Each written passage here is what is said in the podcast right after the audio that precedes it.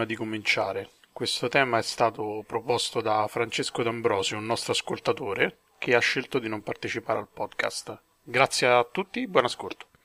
Salve a tutti, benvenuti alla puntata numero 22 di Ars Ludicast, il podcast di cultura videoludica che è sempre sul pezzo, infatti siamo stati alle 3 e vi diremo ogni segreto di eh, questa importantissima manifestazione. Passo alle presentazioni, abbiamo Simone Tagliaferri detto Karat45. Buonasera. Sei contento che non ti chiamo più Opona? No, ormai ci sono abituato e mi eh, sono anche affezionato. Ah beh, e ho, se, e ho se... delle ragazze che mi scrivono dicendo oh, che bello sei come Opona, vorrei carezzarti tutto, quindi richiamami. No, eh, no, no, eh, questo è un incentivo potentissimo a smettere semmai. Poi abbiamo Matteo Anelli, detto Anelli. Ciao a tutti. E poi abbiamo un ospite specialissimo, eh, un, eh, un, nostro eh, collega di podcastismo, e oserei dire, senza, anzi lo dico senza una punta di riservo, la punta di diamante del podcast Rincast. Ferruccio, sì, 5 mani. Buonasera, buonasera. Anche e soprattutto perché i suoi colleghi sono delle merde, insomma, ok, vai. Sì, infatti, cioè, è, come essere, è come essere più forte in un asilo, non è che ci voglia ora sta gran, sta gran forza, eh? Ma insomma, perlomeno fra gli alunni c'è competizione. Comunque, eh, ci sono anch'io, Vittorio Bonzi detto Lambo, la sigla di testa è eh, la Hub Music di, eh, composta da Alessandro Monopoli, che non è presente perché è in vacanza, dal gioco Star for Physics, che è, eh, chi non sa che è il paradigma del, del videogioco moderno, lo sanno tutti. Il tema di questa puntata è il videogioco, simulazione della realtà o realizzazione della fantasia? Ovvero, questa sera ci sentiamo molto marzulliani e quindi cercheremo di eh, sciogliere questo dilemma, eh, probabilmente la risolveremo alla maniera di Alessandro Magno, un colpo di spada e tanti saluti. Adesso passo la parola al nostro ospite Ferruccio che magari ci parla delle tre perché qua siamo tutti documentatissimi, interessatissimi a questo evento. Prego. Sì, infatti direi di, di partire con l'attualità, le, quindi le, le, tre di Los Angeles che si sta svolgendo proprio in queste ore mentre parliamo.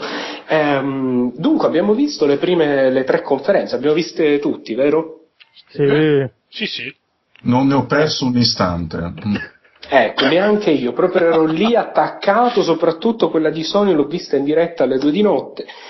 Ehm, no, in realtà visto No, in realtà l'unica che ho visto dall'inizio alla fine è stata quella di Microsoft e mi è venuta una tale depressione, una tale voglia di morire che poi le altre due ho visto così pezzettini e, e, e nulla di che. Um, io partirei proprio da lì, due parole veloci così sulla, sulla, conferenza di Microsoft. Io vorrei dire che se questo è il futuro del videogioco, um, sto pensando seriamente di comprare una macchina da, da cucire, una di quelle, no, tipo le Singer, quelle... Col pedale automatiche? No, no, quello col pedale elettrico però, perché insomma, troppo vintage poi non mi, non, un po' di tecnologia la voglio tenere nella mia vita, però pensavo proprio di abbandonare il videogioco per, per qualcos'altro di meglio, perché um, fra Kinect come se piovesse e, eh, e, e spara tutto con... Uguali. Sì, ma soprattutto, soprattutto, vogliamo dirla una cosa, Dilla. che problema hanno gli americani? Cioè perché? Perché Microsoft cioè la divisione videogiochi di Microsoft fa giochi per, eh, per redneck, proprio per buzzurri americani che stanno lì, sono ossessionati dalla guerra, con questa ossessione per le armi, i fucili, le robe realistiche, forse ne possiamo anche parlare dopo. Il, il Ultimate Fighting, cioè, perché, perché questa roba? Perché? Non so, eh, cosa ne pensate voi? Ah, perché il loro pubblico è quello. Comunque io non capisco questo atteggiamento così negativo verso la fiera. Io ho sudato freddo per tutto il tempo, ho praticamente esaurito qualunque libido, perché era veramente eccezionale. Guarda che parliamo delle tre mica da fila del porno, eh. Scusami. Eh, ma... Sì, sì, proprio di quello, proprio di quello. Ma... Cioè io, io, ero gasatissimo, ero gasatissimo, proprio mi, mi sono messo in vasca da bagno e è diventata Schweppes. no, guarda, io io il mio pensiero è stato molto più lineare. Uno è quello che forse pure io penso di tornare normale se continuiamo così, perché non c'ha proprio senso. e dieci anni di, anzi, per più, facciamo 15 se non 20 della mia vita buttati in eccesso. proprio capito? Ecco, eh, ho visto la luce alla fine del tunnel. E poi l'altra cosa che mi ha veramente depresso tantissimo è realizzare che quel periodo che avevano vietato eh, le donne e le tre era meglio. Vabbè, cos'è che ti deprime di tutto questo? Ma eh, prima di tutto un po' tutte le conferenze, devo dire la verità. L'unica cosa un po' mi ha entusiasmato è il nuovo Wii, anche se sappiamo, è chiaro che sarà ancora molto lontano nel tempo, perché uh-huh. in realtà per tutto il resto è stata una depressione unica, ma più che la conferenza in sé eh, era quel clima di, da spettacolo entusiasta che non, eh, non c'ha assolutamente nessun senso. Cioè, sembrava di assistere alla keynote de- della Apple, pensavo di aver sbagliato canale, gente che applaudiva per delle stronzate clamorose. Cioè. Vabbè, questo però è un po', un po una, una, costante di, di, queste manifestazioni. Um, io devo dire che la, la, conferenza Sony mi ha lasciato moderatamente, non lo so, non, non non un grande interesse, secondo me hanno presentato giochi molto più vari di, di chiunque altro e questo per me è un bene, però a parte questo, eh, naturalmente comprerò eh, PS Vita perché sono un coglione e compro qualsiasi console che esce. Um, però in generale mi è sembrato un po', non lo so, mi, mi sembrava che mancasse qualcosa. Eh, la conferenza Nintendo è stata interessante per il eh, successore del Wii, però come dicevi tu si parla di insomma 2012 inoltrato, quindi insomma, non si sa una mazza in pratica.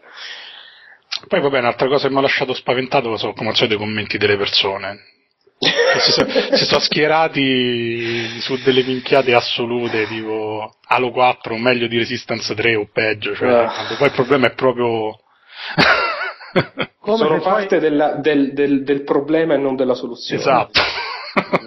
Come se poi Halo 4 si fosse visto insomma perché si è visto un filmato in computer grafico e basta è tutto lì. E io sinceramente come lo definirei le tre è come una barzelletta raccontata male che lascia basiti, insomma, non, cioè non c'ha proprio senso. È, è un annunciare di cose già annunciate, di rivelazioni già rivelate, e uno spaccio di materiale dei PR che tu butti sui siti per fare pubblicità ai prodotti, cioè è questo le tre.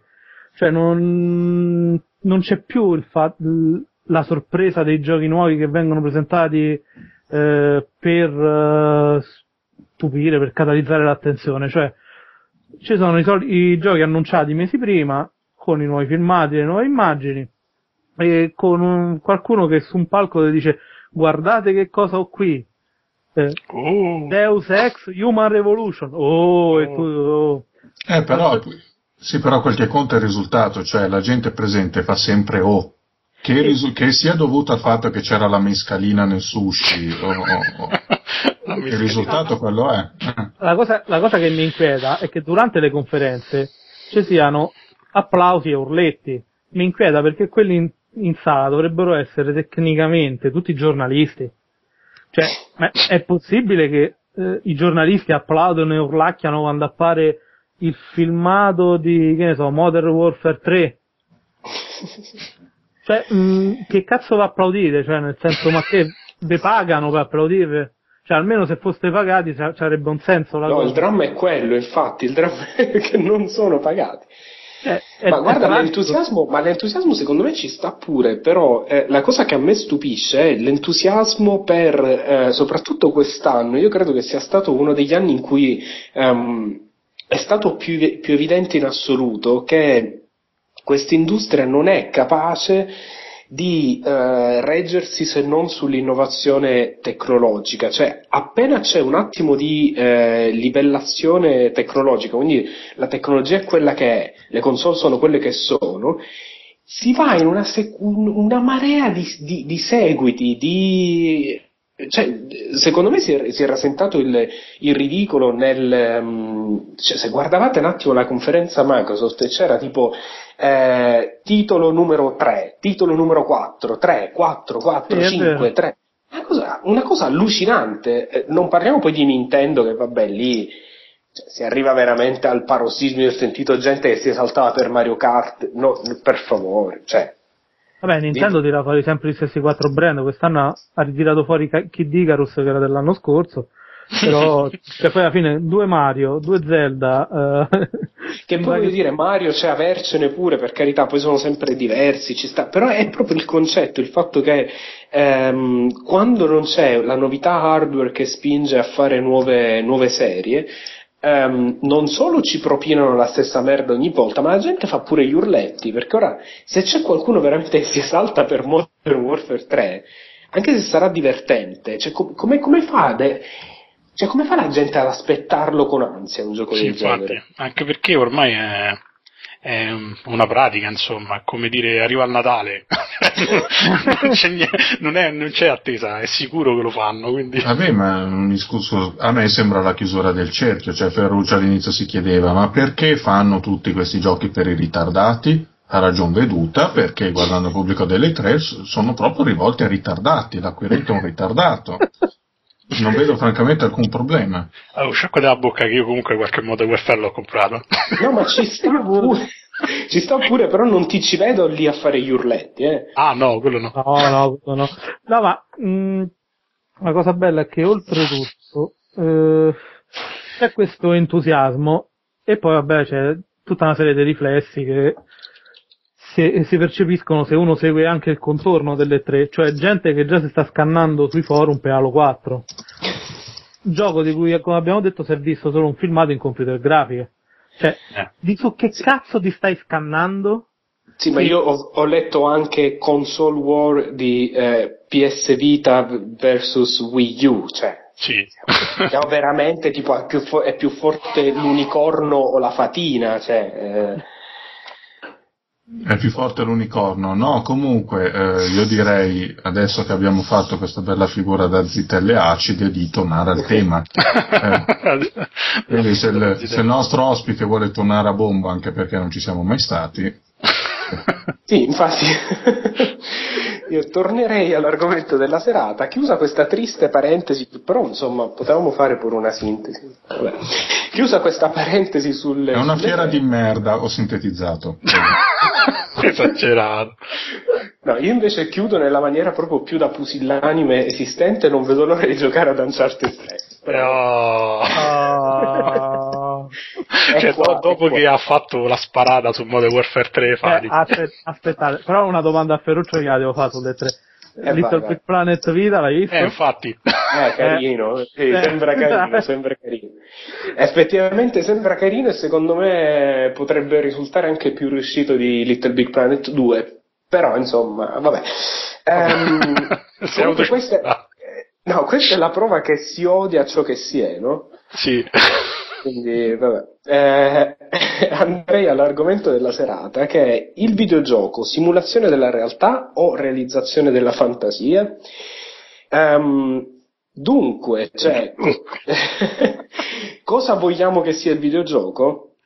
Sì, io, quale aspetto eh, dei due preferisci, ad esempio? Eh, eh, eh io, um, dunque, io preferisco il secondo, naturalmente, quasi naturalmente, realizzazione della fantasia, però però secondo me il videogioco ha questo grosso problema che ehm, ha l'atteggiamento un poco, secondo me, dell'adolescente che non, non, ehm, che non legge i quotidiani perché sono noiosi. Cioè, il videogioco, almeno quello mainstream, o chiamatelo come, vuole, come volete, ehm, c'ha il problema che non, non, ehm, non prende neanche in considerazione la realtà dove per realtà non intendo la simulazione della fisica, eh? cioè intendo i, i, i, game designer hanno una vita, no? Hanno una vita con le loro passioni, con i loro problemi. Non è che il problema de, di, del game designer tipico è quello di sopravvivere a un'ondata de, di alieni. Quindi ogni tanto mi piacerebbe anche vedere qualcosa di un po' più personale. Ora, quando noi prendiamo per il culo giustamente David Cage perché è francese, quindi insomma, mi sembra già questo motivo sufficiente a prenderlo per il culo, però lui almeno fa, un, un, un'opera, cioè, fa qualcosa interessante nel, nel senso di, ehm, di, parlare di temi che in fondo eh, lo riguardano personalmente, cioè Heavy Rain è, chi, chiunque abbia un figlio sa che Heavy Rain è un po' il, il riassunto de, de, del terrore di un genitore, no? Cioè, a partire dalla morte del figlio per poi arrivare all'altro figlio rapito, il serial killer, queste cose qua. È, che, che sia più o meno riuscito è un, è un qualcosa di personale, è un qualcosa che viene che è presa dalla realtà in qualche modo, comunque riflette delle, delle paure delle, delle, riflessioni sulla realtà. Eh, e questo secondo me manca un poco al videogioco. No? Sì? Eh, vogliamo dire cioè, che comunque sia eh, riflette parte della sua vita e la rilegge anche in modo espressivo, cioè fa un lavoro che poi è quello che se vogliamo fanno gli artisti con eh, le opere d'arte più tradizionali, scusate sì, se poi... Sì. Eh, che eh, effettivamente manca, eh, ma eh, manca spesso anche a livello, non solo di giochi AAA, ma anche a livello magari eh, di produzioni minori, perché ad esempio negli indie penso a quelli, poi parleremo anche magari di quelli più underground, più ricercati, insomma, ma penso agli indie che sono su Xbox Live Arcade o su PSN, vabbè, la Virtual Console del Wii, cioè il WiiWare non lo considero perché non c'è quasi più niente. E comunque, dopo un, un inizio eh, fatto di una serie di idee proposte tramite quei canali, c'è stata una, una sorta di standardizzazione sostanzialmente ci sono uh, dei generi che sono molto rappresentati e dei generi che non sono per niente rappresentati e sono tutti dei generi ameni, eh, diciamo che è stata una ripresa de- degli anni Ottanta, ma senza però uh, quel rapporto con la realtà che avevano molti giochi degli anni Ottanta. Cioè io ricordo sinceramente, cioè, eh, giochi come Miki su Commodore, eh, su Commodore 64 al bar o qual era quello sulla scuola, eh, vabbè, comunque c'erano tutta una serie di giochi tipo Area House, che, Little, Bill, eh, Little Computer Little People, Computer People. Evil, eh, che erano tutti, ce n'erano tanti su Commodore 64 che riflettevano anche eh, temi differenti, poi magari erano dei platform, però eh, Harry House era un racconto di un ragazzino che si era perso in una casa gigante e lui era piccolissimo e veniva ucciso da tutto che se vogliamo c'è anche un senso come cosa. cioè che se vogliamo c'è anche un senso come cosa, cioè, mh, oppure, non lo so, c'era, c'era il gioco, la simulazione del Titanic, non lo so, c'erano tanti, c'era una, una, una creatività che toccava sì i generi, la fantasia, cioè tutto ciò che era fantascienza, fantasy, o tutti quei contesti, eh, che servivano per trasportare il giocatore in mondi alternativi rispetto alla realtà, però c'era anche tanto prendere dalla realtà, c'era anche tanta realtà. Adesso questa cosa c'è in pochissimi giochi. Cioè, eh... che, mm, che, poi puoi anche avere in realtà, puoi anche avere in realtà un, un'ambientazione fantastica o non realistica o di genere cioè, se tu prendi, non so, The Wire o, o, o I Soprano o qualsiasi grossa serie TV di, di qualità, eh, non è che è lì il pippone esistenziale sull'impiegato del catasto, cioè sono, sono, sono storie tipo di crimine o, di, um, o polizieschi e però allo stesso tempo hanno uno spessore di eh, riflessione, di, sono quasi shakespeariani no? nel, nel, nella portata delle riflessioni e delle tematiche. Secondo me una cosa del genere nei videogiochi si può fare benissimo e non c'è neanche bisogno di fare chissà quale incredibile um, operazione di meccaniche, cioè poi vabbè sarebbe pure meglio se magari si tentasse di fare qualcosa di un po' meno, cioè non fateci sempre sparare, possiamo anche fare qualcos'altro, però basterebbe anche una diversa sensibilità nel, nel fare i, i, dialoghi, nel creare le trame.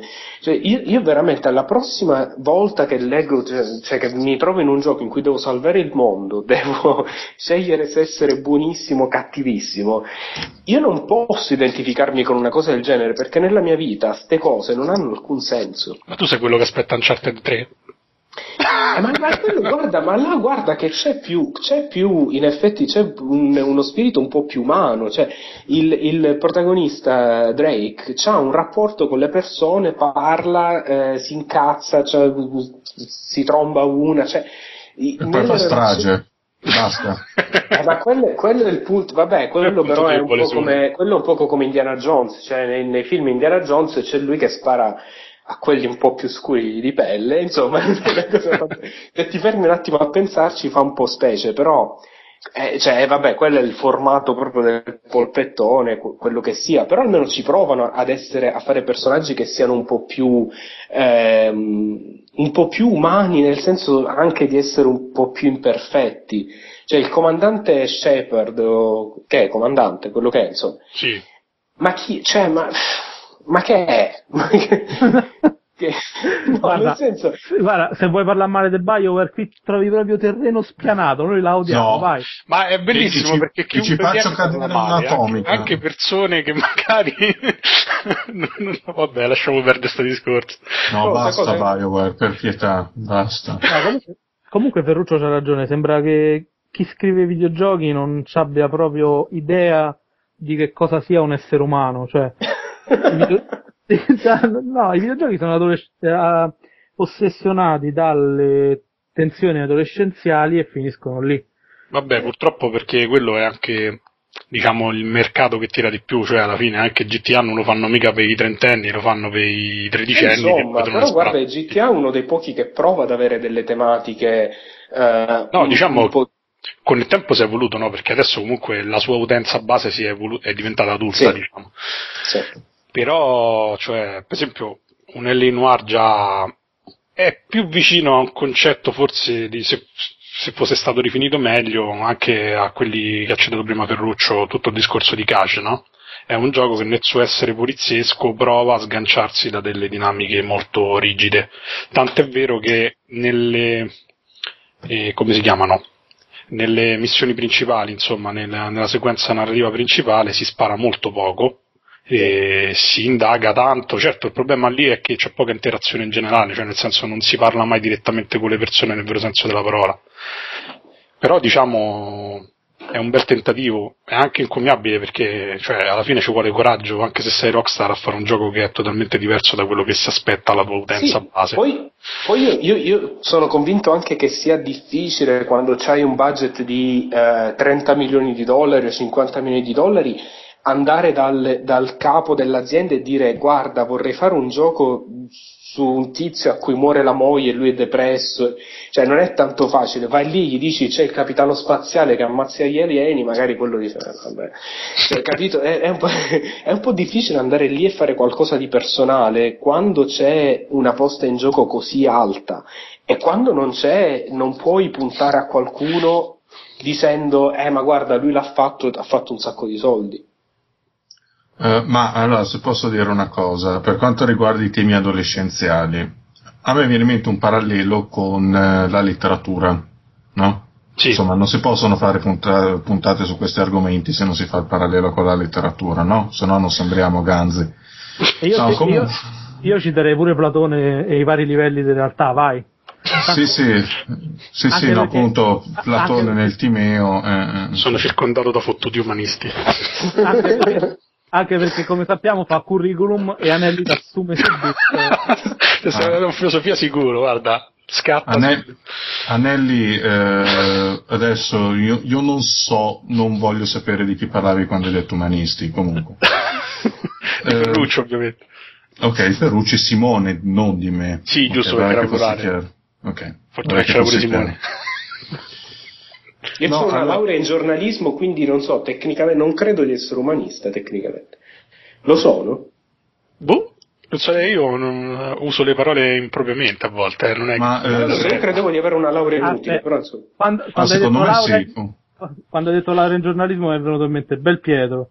No, che belle no. immagini, grazie. No. Vabbè, in realtà ho fantasia, lì appunto tu ti trovi davanti Bel Pietro, lo sapessi identificare dal punto di vista umano. Allora, facciamo parlare Vittorio. Fermo restando che una laurea in giornalismo direi che tecnicamente è una laurea umanistica. Ok? Eh sì. Ok. Ok.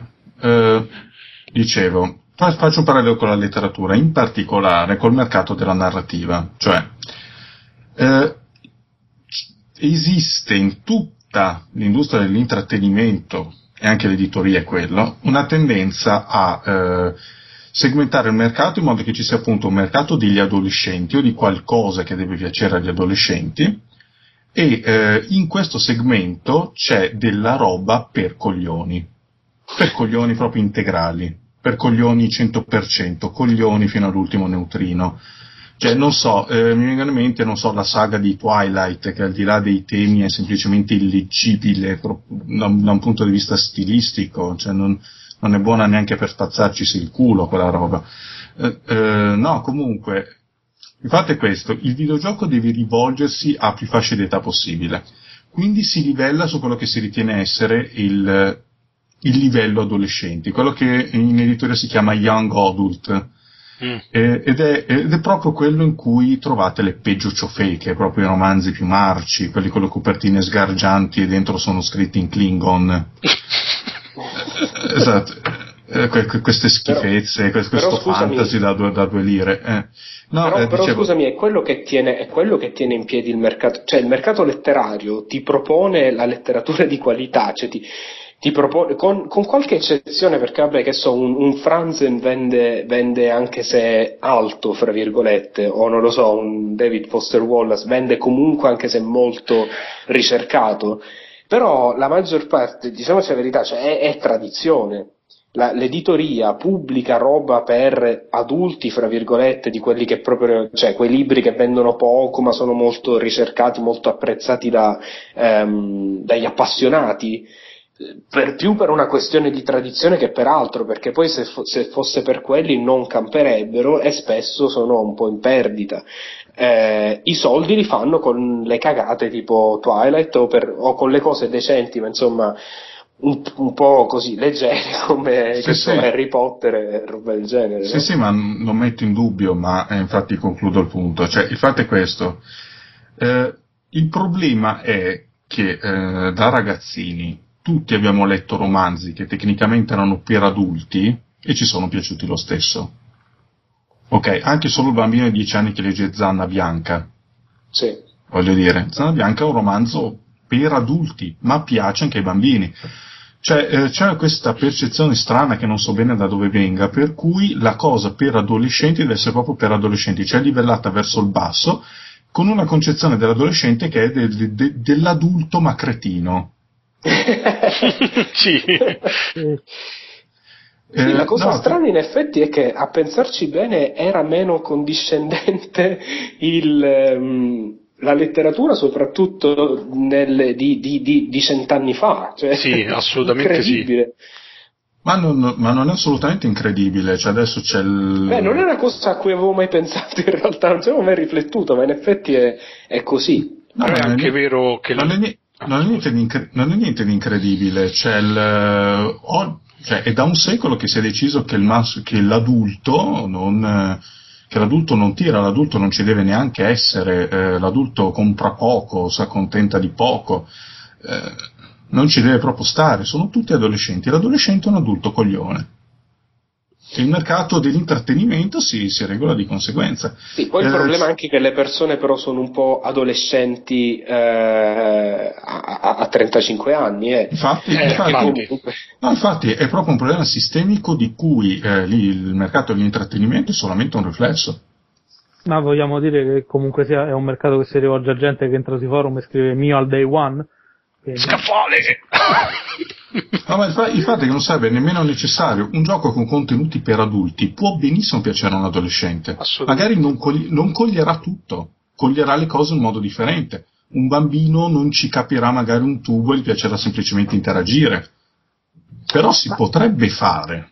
Ma io mi vorrei un'altra domanda, come mai comunque sia eh, viviamo tra virgolette in un'epoca in cui la fuga dalla realtà è diventata una questione sistemica? Aspettate, non voglio dire che nelle altre epoche non ci fossero fu- eh, forme di eh, intrattenimento, di escapismo, chiamiamolo così. Dico soltanto che noi eh, veramente riusciamo a fuggire dalla realtà in ogni occasione, abbiamo apparecchi che ci consentono la fuga eh, anche semplicemente alzandoci da una sedia mentre stai parlando con una persona e andando al bagno, ti puoi mettere con un iPhone sul cesso, diciamo così, e avere i tuoi 5 minuti di eh, viaggio sensoriale in un altro mondo, magari abbattendo abbattendo palazzi coi piccioni, voglio dire. Cioè... Eh, ma io, eh, che, che, peraltro è quello che sto facendo esattamente in questo mom- momento, cioè io sono Grazie. colpevole quanto, quanto, chiunque altro. Eh, e questa è una cosa che, um, poi io poco fa citavo, citavo David Foster Wallace, adesso mi sento pure un po' un coglione a farlo perché pare che sia un po' diventata una cosa figa, no? Questo, cioè, da, da, quando si è ammazzato, pover'uomo, eh, è, diventato di moda, che proprio una, una, una maniera peggiore di sputare sulla sua tomba non, non ci poteva essere. Comunque. Vabbè, anche Hendrix, se vai a vedere, eh, anche i musicisti. Eh, no, vabbè, infatti è, è, è vecchia storia. Comunque... Anche Michael Jackson ha ripreso a piacere a tutti dopo anni di decadenza. Eh. Eh, infatti, eh, è vero in effetti. No, ma mh, lui ha scritto un libro, cioè Infinite Jest è proprio, eh, è proprio basato su, su, questo, su, questo, tema, sul fatto, ed è stato scritto nel 95, quando ancora non c'erano, ehm, non, non, non, eravamo a livelli di ehm, intrattenimento eh, nevrotico a cui siamo abituati oggi. Era un po' più lento, eppure già già allora si vedeva questa, questa tendenza. Non lo so, io non, non so se ho una risposta, non so, so che, che, ci sono dentro fino al collo più di... Cioè, non avrebbe senso per me criticare se non eh, facendo autocritica, perché insomma, secondo me nessuno, fra l'altro nessuno di noi, cioè noi che stiamo qua a seguire i videogiochi, a parlare di videogiochi, noi siamo drogati per definizione. Cioè, sì, sì, assolutamente, eh, insomma. Sì. Però è interessante, sì, è una, è un, è, ed è una cosa che secondo me sarà interessante vedere quando la nostra generazione avrà 60 anni. Mi chiedo che sessantenni saremo. Voglio fare, una, voglio fare una domanda a Matteo in questo caso. Cioè, eh, che ha 60 anni? Eh. T'ho presa la sprovvista, stai abbattendo palazzi con i piccioni anche tu. Eh, no, secondo te è un riflesso di anche eh, la nascita di un mercato fatto di giochi da 79 centesimi gratuiti eh, o da pochi spiccioli, da pochi euro, insomma, non è anche un riflesso di questa necessità di avere continuamente strumenti di fuga, cioè nel senso che a un certo punto eh, il mercato dei videogiochi ha sentito la necessità di dare al videogiocatore eh, la sua dose eh, a ritmo continuo e per farlo ha dovuto creare un mercato parallelo a quello principale in cui la dose costasse pochissimo, magari è meno raffinata rispetto alla dose quella da 70 euro, è tagliata peggio, è, proviene da un mercato... Il crack dei videogiochi. No, pensaci bene, proviene da un...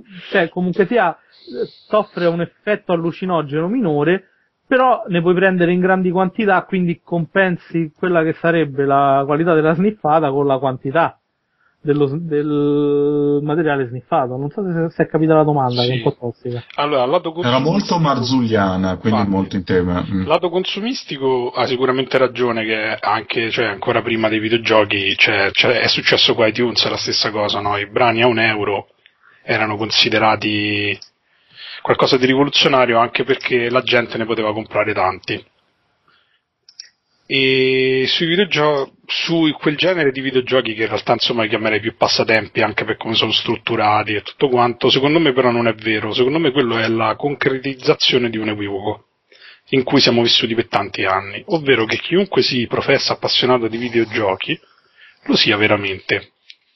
Nel senso che molti vogliono semplicemente uno svago un breve svago insomma un momento di eh, di di relax, di, di sconnessione, però non con la realtà, perché in fondo io penso, tranne Super Brothers e pochi altri giochi sui portatili, e in questo ci metto anche il DS e tutto quanto, è difficile che trovi, anche per il modo in cui ci giochi, un titolo che ti assorbe come ti assorbe, diciamo, un gioco più spettacolare, più coinvolgente, no? In qualche modo. Quindi secondo me sarebbe sbagliato pensare che, qual- che siano un surrogato diciamo, della realtà o, della, o dell'escapismo. Secondo me è un discorso un po' articolato, nel senso che viviamo in un mondo dove ti devi divertire, no? E chi di noi ha circa 30 anni, quando era ragazzino, a 16 anni, non eri nessuno se non facevi le 4 di notte per semplice gusto di fare 4 di notte, no? Se non eri uno che si divertiva. Beh, ma anche adesso è così, insomma, guarda, Ma che gente frequenti, scusa. no, vabbè, dai, ci, ci stanno queste cose, ci sono dei riti, no? Questo è un esempio, però insomma ce ne sono tanti altri. Secondo non lo so, proprio... perché io, io, da adolescente non ero nessuno, ma nessuno mi ha detto come dovevo fare. Ah, eh, vabbè, era, era un'iperbole comunque. Insomma, non, non so convinto che quelli siano la risposta a quel genere di problema. Secondo me però... hanno evidenziato un problema, cioè nel senso che non è vero che c'è gente che dà un valore così elevato a un'esperienza immersiva. Perché a volte se tu provi a parlare, io per esempio succede, noi lavoriamo in un settore abbastanza creativo in generale e quindi succede che spesso pure alla macchinetta si parla di videogiochi anche con colleghi di 50 anni, quindi insomma c'è una categoria molto ampia dei videogiocatori da noi. E spesso succede che qualcuno ti dice, eh io da quando ho l'iPhone gioco sempre perché mio figlio si è comprato Heavy Rain, ci ho provato a giocare, due palle, ma che me devo fare gli stessi problemi che ho nella vita quotidiana? Per dirne, per dirne una. Che vita del merda che c'ha questo qua, No, vabbè, però eh, per dirlo tragedia. lui era uno di quegli esempi che preferiva quello che io chiamo proprio la morte del potenziale videogioco, ovvero preferisce Vabbè, però scusami, la maggior parte ma la maggior parte delle persone però ehm, torna a casa, vuole cioè anche no, non guarda neanche film tra, tra virgolette impegnati, cioè o comunque film ehm, in cui è necessario un minimo di, di, riflessione perché è troppo stanca, vuole, vuole, vuole, guardare la tv una cazzata, ben sapendo che è una cazzata perché, perché sono stanchi, non hanno voglia di fare un cazzo e, e via, ci si addormenta sul divano e, e domani si torna a faticare. Cioè, no, la vita per molti è così. Eh... Sì, adesso sul cinema c'è un po' di discorso a parte. Secondo me, specialmente negli ultimi anni, il film che sembra una menata, 9 volte su 10 è davvero una menata. Sì. Sto parlando di film italiani perché in quel caso sono d'accordo, ma... No, nei film italiani è diverso, lì è il 100% dei casi. no, però scusate, da, da, come parliamo di questa cosa, sembra un po' che c'è questo, questo mercato no, con questi geni del male che stanno lì a decidere cosa, cosa piace alla gente. Cioè, la, la, no, la no, gente non... In realtà sì, c'è. Cioè, nel senso che comunque sia il 90% dei videogiochi sono fatti su ricerche di mercato. Eh, ma le ricerche di mercato non sono sono es- esattamente so, l'opposto. Sì, cioè. Esatto, cioè, sono la fotografia della società se sono fatte bene, eh, diciamo. Infatti, cioè, è, quello, è, quello, che la gente vuole, non è che... Perfetto, però quello che la gente... però è, un, è come dire, è una concatenazione di eventi. Nasce il gioco, poi si vede quello che la gente vuole e gli si dà, si dà alla gente quello che vuole. Però poi, dato che non esiste più l'alternativa, la gente vuole solo quello che gli dai. E quindi diventa guarda, difficile. Io, diventa guarda, difficile. in realtà io non credo che sia esattamente. Perché, cioè... Però, scusa, nel senso che eh, uscito Heavy Rain, con tutti i limiti del caso, però il gioco ha venduto bene. Quindi significa che quel genere di giochi un mercato ce l'hanno. Semplicemente, Assolutamente, sì. Assolut- semplicemente, fino a questo momento non rientravano nelle ricerche di mercato. Eh, voglio dire, la ricerca di mercato non dà l'immagine della realtà. La ricerca di mercato analizza un pezzo di realtà fatta di numeri e ti dà un'immagine eh, mettendo su un piatto ciò che vende, ciò che non vende, ciò create, eh, ti deve dare un'immagine di una tendenza, ovvero ti dice se faccio questo, questo e questo, in che no, mercato allora, sto? Aspetta, no, la ricerca di mercato ti dice che ci sono dei giocatori che hanno dai, dai 35 ai 40 ai 50 anni e sono tipo il, che ne so, sono il 25% dei videogiocatori. Eh, e a non cosa ti, serve? Eh, ti serve a sapere che, che, che c'è qualcuno di quell'età eh, che potenzialmente potrebbe essere interessato a un gioco rivolto a quella, alla gente di quell'età. Se poi i produttori non hanno il coraggio di andare a vedere, cioè loro hanno sti dati, no? sanno che al 25% dei videogiocatori, eh, che il, il, 25% dei videogiocatori hanno più di 30 anni e amano le serie TV HBO, no? hanno questa informazione, poi se loro la usano per, per dire, e eh vabbè, vendiamo anche a loro eh, Modern Warfare 3, Là il problema è, è, che questa è gente che ha un senso delle, degli affari scarso. Mm. Il problema è un altro, il problema non è che il mercato decide che eh, Modern Warfare 3 eh, è, è, quello che si deve fare. Modern Warfare 3 è la prima scelta per molti, per la maggioranza dei videogiocatori, cioè non, non, non crediamo che si parli di eh, una, una, mm, fetta ristretta, si parla no, di no. un'enorme fetta di videogiocatori e quella è la prima scelta e ci sta. Poi quasi, 30 semmai... quasi 30 milioni di copie ha venduto. Esatto, esatto. Poi il problema semmai è che non c'è, non c'è il coraggio di fare il, la scelta logica che sarebbe andiamo a vedere quali sono altre, eh, gli altri segmenti che non hanno, dove non c'è così tanta competizione e facciamo qualcosa per loro ma quello è un problema di, di poco coraggio o forse di budget troppo alti, cioè il rischio è troppo alto. Eh, però insomma non, non, io non, non, credo mai a questa cosa del sarà anche che lavoro nel marketing però non credo mai a questa cosa del certo che tu inganni le persone con quei link no, no, ma, no, ma vorrei, vorrei, chiarire che non ci credo nemmeno io. Eh, adesso purtroppo quando si fanno sintesi di questo tipo è, è facile far dare quell'impressione che uno creda ai geni del male. No, per quanto mi riguarda assolutamente no. Però c'è comunque sia un indirizzamento delle scelte a seconda del, delle propensioni del mercato, se no il giorno dopo che Max Payne aveva venduto tante copie col bullet time eh, sono usciti 1500 giochi che c'avevano il bullet time cioè, eh, ma, se, ma se il tuo stipendio dipende da quello eh. sì sì siamo d'accordo però poi finisce che c'è una fiera come le tre ritornandoci a bomba dove sono tutti seguiti contro seguiti molti seguiti, levano i numeri perché ormai hanno raggiunto cifre talmente alte che hanno scavallato la doppia cifra e quindi levano il numero e ti danno l'idea che hanno fatto il reboot della serie, cioè nel senso come fanno perché non, è, è, sempre una specie di auto. Se la cioè, gente continua a comprarli, il problema sì, no, no, ma su, su, questo siamo d'accordo. No? Purtroppo il serpente si mangia la coda, ma torniamo sull'argomento. Vai Matteo.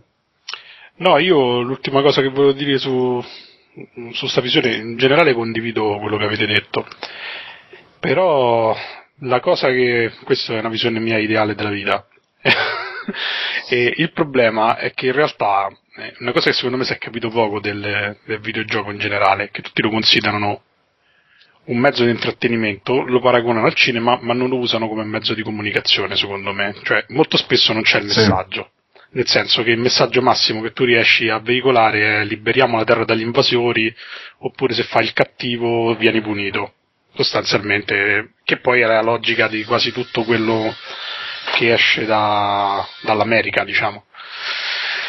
Il problema grosso, secondo me, è che oltre al fatto su, eh, dell'applicazione di simulare la realtà simulare la realtà in senso molto superficiale viene preferito sempre a rappresentare uno, diciamo, uno scenario fantastico, anche questo per motivi legati alla comunicazione, cioè nel senso che una situazione che, che parte simulando la realtà viene accettata normalmente da più gente.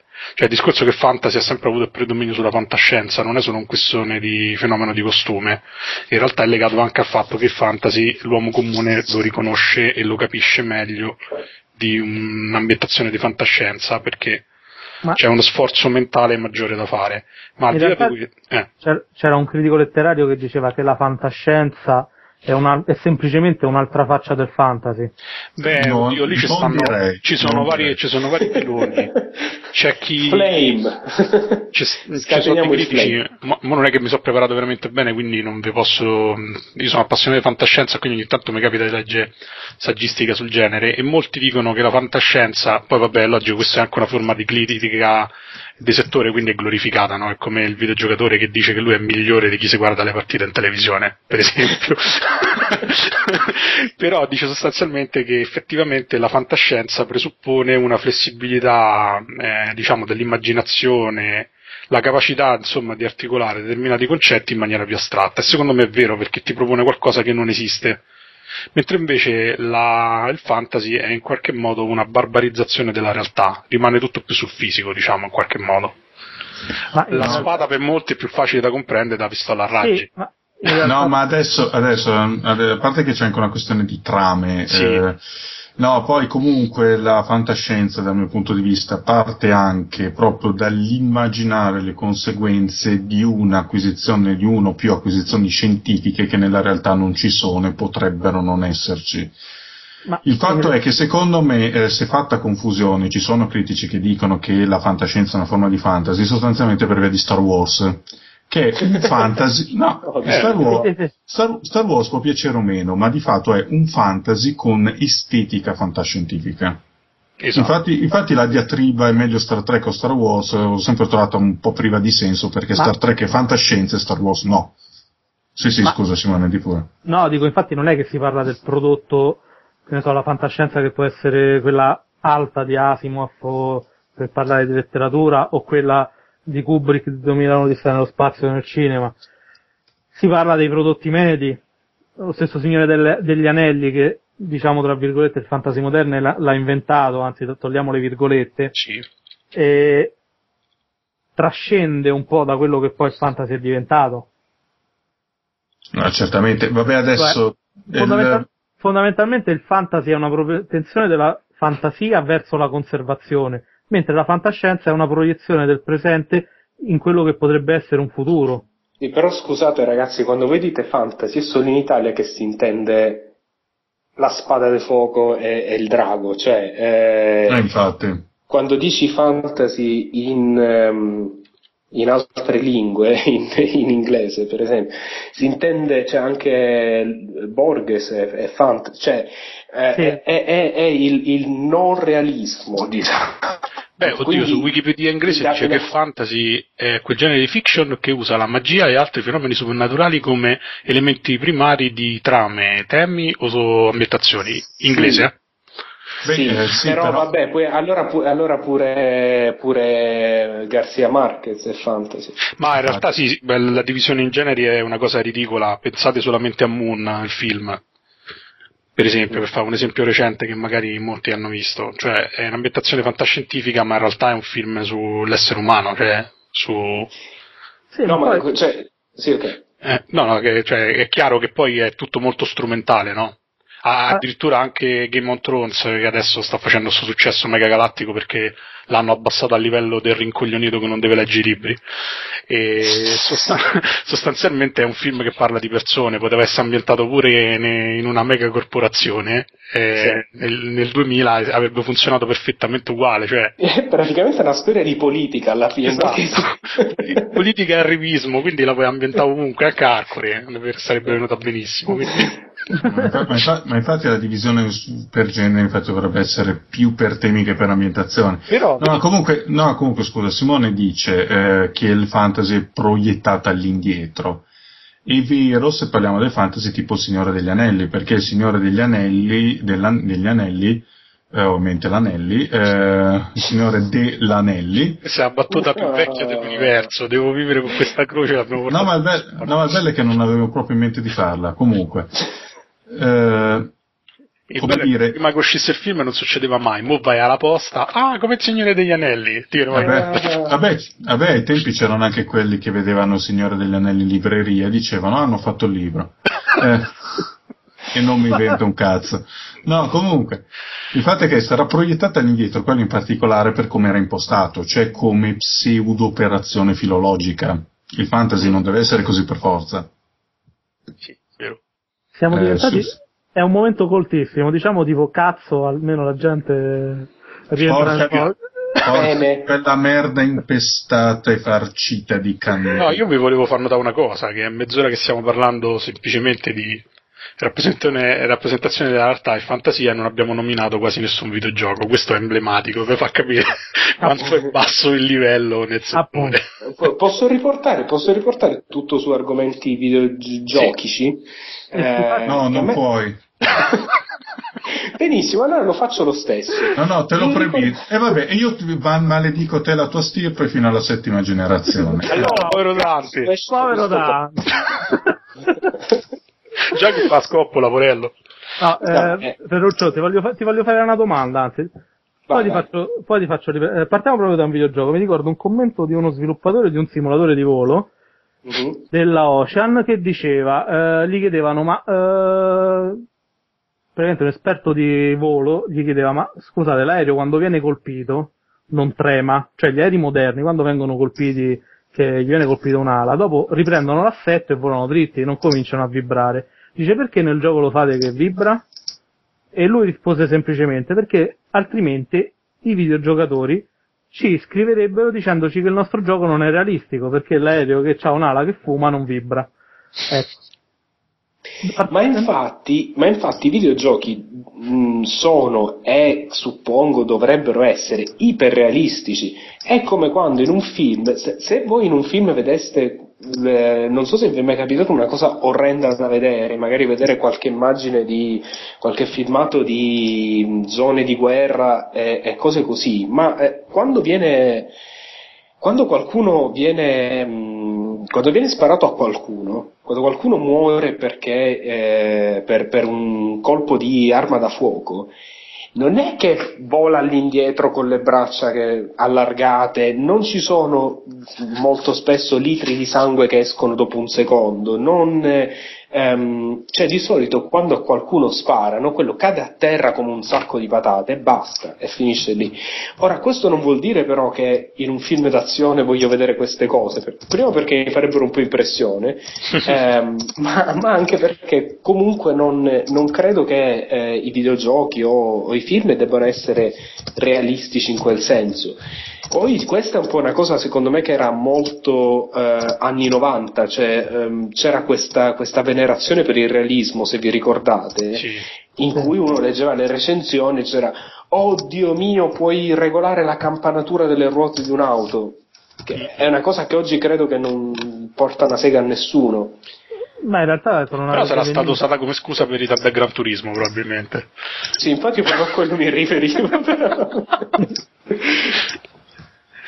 comunque c'è, c'è, ci sono ancora delle nicchie che amano i giochi ultra realistici sia nelle macchine che negli aerei. Semplicemente non fanno mercato perché per sviluppare un flight Grazie simulator magari per, eh, ci vogliono de, tot uh, miliardi che poi quel milione di persone in tutto il mondo che compra il gioco non permette di ammortizzare. Però diventa interessante il fatto che comunque sia, eh, tra virgolette, chi fruisce videogiochi come chi fruisce film o legge libri, ama essere preso per il culo, cioè vuole vedere il cadavere che vola per l'aria quando viene colpito da un fucile a pompa, perché altrimenti non lo considera verosimile. Vabbè, però scusami, alla stessa, maniera, alla stessa maniera, se tu vai a teatro o guardi un film o leggi un libro, eh, se tu avessi dei dialoghi veramente realistici, ti spareresti sui coglioni, cioè non... Eh, questa cosa che il realismo è meglio, io non... Ma no, no, perché? A quello del realismo è un falso problema, si sa da mo' che eh, il verosimile div- non è la stessa cosa del vero. Eh. eh. No, ma siamo d'accordo, però in un certo senso eh, ci troviamo sempre in un discorso vecchissimo che risale veramente all'epoca di Platone. Ciao Platone. e... Che ci ascolta, fra l'altro. Sì, sì. Cioè, comunque sia, il videogioco non, crea la, non riproduce la realtà, ma crea un'illusione della realtà basata su quello che è poi l'immaginario di chi lo fruisce. Cioè, nel senso che quello che si aspetta il pubblico che sia verosimile viene riprodotto. Perché io non credo neanche che un tredicenne, ma neanche noi stessi, eh, abbiamo un'idea effettiva di quello che succede su un campo di battaglia o su un aereo di quello che succede in un sottomarino. Noi abbiamo immagine. possibilità che metti eh, sì, che metti la testa fuori e ti prendi una pallottola in testa, fine.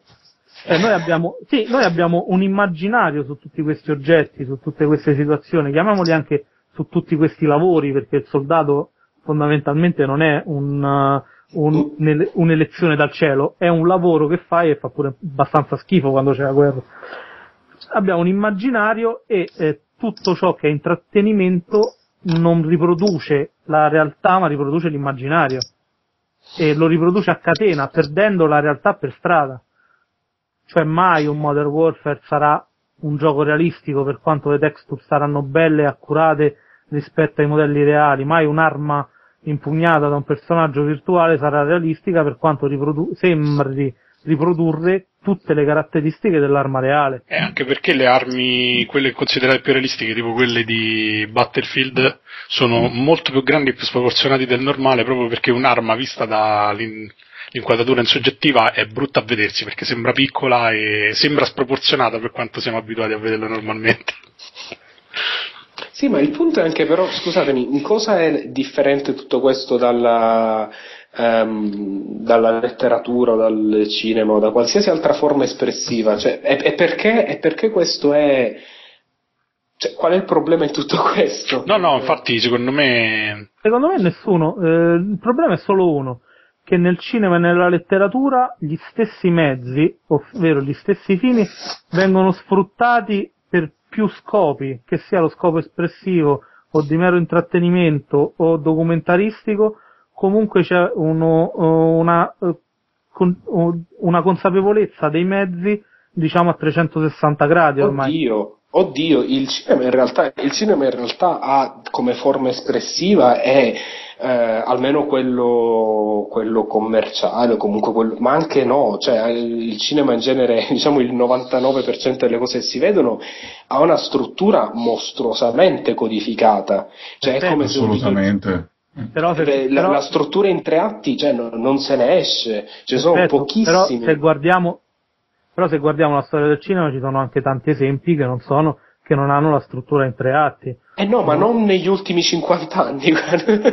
Beh no, dai, negli ultimi 50 anni anche, cioè non guardiamo solo il cinema hollywoodiano perché il cinema hollywoodiano no, no ma in genere ma in genere ma eh, non è fra l'altro cioè ora vabbè sta cosa è la struttura in tre atti ora è diventata proprio legge però ehm, anche il fatto semplicemente che si intenda il cinema narrativo eh, come qualcosa di oggettivo cioè io credo che mh, mm, non lo so dopo, dopo i russi degli anni venti non siano stati molti a usare il cinema in maniera più visionaria nel senso anche di um, di fare narrazione però senza usare tecniche lineari. Eh, Ma... Quindi la, la, codificazione, la codifica, il, il, restringimento di quello di cui si può parlare e non si può parlare, quello c'è ovunque. Eh, forse l'unica forma che um, è abbastanza flessibile, forse proprio per il fatto che è così astratta è la letteratura, però ehm, qualsiasi altra forma di, di, narrazione è in realtà codificata tanto quanto e più del videogioco, perché Ma tu del videogioco devi considerare sì, anche i generi. Cioè, no, eh, forse, non, ci, forse non, non, mi sono spiegato bene, non parlo in realtà di codici, perché poi anche, allora, allora, anche la letteratura eh, ha i suoi codici, poi uno li ignora tranquillamente, però eh, se leggi tanti libri cominci quantomeno a subodorarli, sub- eh, cioè la presenza la senti. Io dico che comunque sia, anche all'interno di questi codici, il cinema riesce a proporti, rimaniamo sul cinema commerciale che conoscono tutti, un, in- un Inception e dall'altra parte c'hai un Harry Potter. Fanno parte dello stesso codice, fanno parte anche dello stesso, se vogliamo, eh, sono due facce della stessa medaglia del, di, della, della, stessa industria che Hollywood. Uh-huh. Però. Eh però nel videogioco c'hai Portal 2, nel videogioco c'hai Portal 2 e c'hai Killzone 3. Che però è, un, che però è un'eccezione, Portal 2 è, è come devi eh, Però c'è, è è, vabbè, ma eh, le eccezioni ci sono anche al cinema, cioè non è che non è che il cinema ora ti proponga in campo eh, mainstream, ti proponga chissà quante eh, opere che sono intratte, come si dice, che intrattengono e sono intelligenti, ce n'è poche, ce n'è pochissime anche in letteratura, eh, cioè, sì, ma, il problema sì, è, ma è merce raro ovunque. È merce rara, però è più presente e soprattutto non, non desta, tra virgolette, impressione. Cioè ci, no, eh, ma... ci sono, lo fanno, ci sono registi più o meno abili e non sono nemmeno, eh, cioè non, nei videogiochi come vogliamo, sono, sembrano veramente casi rari usciti così dal nulla e che ritorneranno nel nulla, perché se io vedo il panorama dei prossimi mesi tra le uscite dei videogiochi, eh, il titolo medio è lo sparatutto cazzone. Oh. Vabbè, però insomma il fatto che eh, come, oh, qual era la legge quella che il 90% di qualsiasi cosa fa schifo, no? sì. Domanda, tu lo vedi un Portal 2 all'orizzonte? Eh, è appena uscito.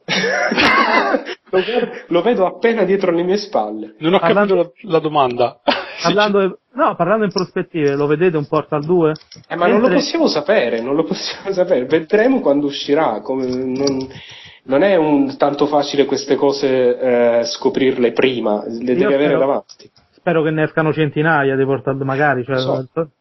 Tornerei a comprare giochi in... Uh Appunto, ma ne escono in realtà. In realtà eh, il problema è quello che ehm, questi giochi escono, non sono tanti quanto vorremmo e non, sono, e non, non c'è molto il, il modello di, di, business per questi giochi. Però insomma alla fine, alla fine insomma, considerata la, l'età del, del mezzo, il, considerato il budget, considerato che praticamente per fare eh, ogni gioco è come dover reinventare la, la, la cinepresa ogni film, eh, io direi che rispetto a questa, insomma, questa situazione i videogiochi si comportano bene, cioè, propongono alla fine non, non, tanto quanto vorremmo, ma la situazione non è neanche così, così eh, scura come, come, come si potrebbe pensare. Ok, io invece volevo spostare il tema su un altro aspetto che per me è sempre stata è sempre stato un limite dei videogiochi che va un po' oltre il Modern Warfare, eccetera. I giochi sportivi. Io li ho sempre considerati un po' tipo un peccato mortale, ovvero una, un non sfruttare appieno le potenzialità del mezzo, perché in qualche modo tu stai simulando una realtà tipo il gioco di calcio per definizione, no? Che essendo italiani specialmente quando ero piccolo, io pensavo, gli amici miei passano i pomeriggi a giocare a calcio e se non giocano a calcio passano i pomeriggi per strada a giocare a calcio veramente fisicamente. E invece sempre, l'ho sempre vista come un affronto, no? del tipo pensa perché perdi così tanto tempo a simulare una cosa che può fare benissimo, che è alla portata di tutti, piuttosto che, che ne so, giocare a qualcos'altro. E c'era un periodo che io ero fissatissimo con Daggerfall e in quel periodo mi pare uscì FIFA 95, uno dei primi FIFA decenti e io dicevo, cazzo, io esploro un mondo virtuale che all'epoca sembrava una cosa veramente mai vista e sti imbecilli stanno là a fare le partite, cercano di, fa, di riprodurre la partita che hanno visto il giorno prima in televisione.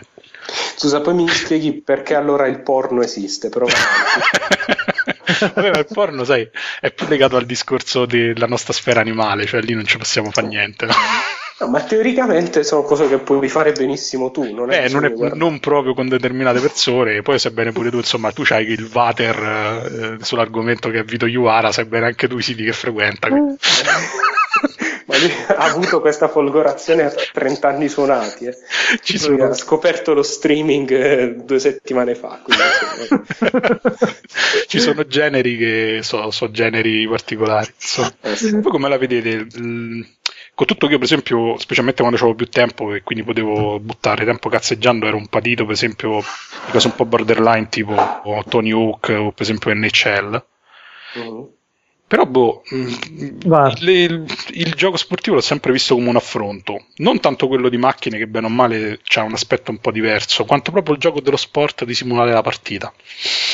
Guarda, ti posso rispondere per un ragionamento che ho fatto ultimamente guardando le immagini che di solito Electronic Arts manda per pubblicizzare i giochi sportivi. Mm. Le spacciano tutte come immagini di gioco, in realtà sono tutte costruite con uh, i giocatori usati come se fossero marionette o se vogliamo attori per riprodurre inquadrature delle immagini che girano per le riviste. E del gioco non c'è niente perché il gioco in realtà è inquadrato come se fosse una partita televisiva con la possibilità di cambiare le inquadrature ma anche con l'esigenza di avere una visuale più chiara possibile, cioè tu non giocherai mai a un FIFA o un PES con, l'inquadratu- con le inquadrature degli screenshot ufficiali pubblicitari. In realtà qual è il problema? Il problema è quello che dicevamo prima, cioè mh, giochi al calcio perché? O giochi a hockey perché? Perché in televisione va tanto calcio, perché di calcio si parla ovunque e perché comunque sia il calcio fa parte del tuo immaginario e tu attraverso i videogiochi riproduci in un certo senso, ti senti protagonista de- di quell'immaginario, protagonista che non sarai, ma- che non sarai mai eh, nella realtà, pure se vai a fare una partita a calcetto, perché lo sport in sé non è solo una questione di agonismo o competizione, ma è anche qualcosa di più, c'è un senso anche eh, più profondo eh, l'idea della star sportiva in sé. E quindi ti faccio, ti faccio un esempio di differenza, perché la gente rompe tanto il cazzo se in FIFA ci sono i nomi dei calciatori reali, mentre in uh, PES no? Perché allora è meglio FIFA perché c'è i nomi reali? Che, che, che conta che quel pupazzo fatto di vettori e texture si chiami Totti invece che tutto? è vero. Conta. Beh, insomma, insomma, il giocatore che si chiama tutto rimanda al tutto, potrebbe essere un vettore di significati molto. Eh.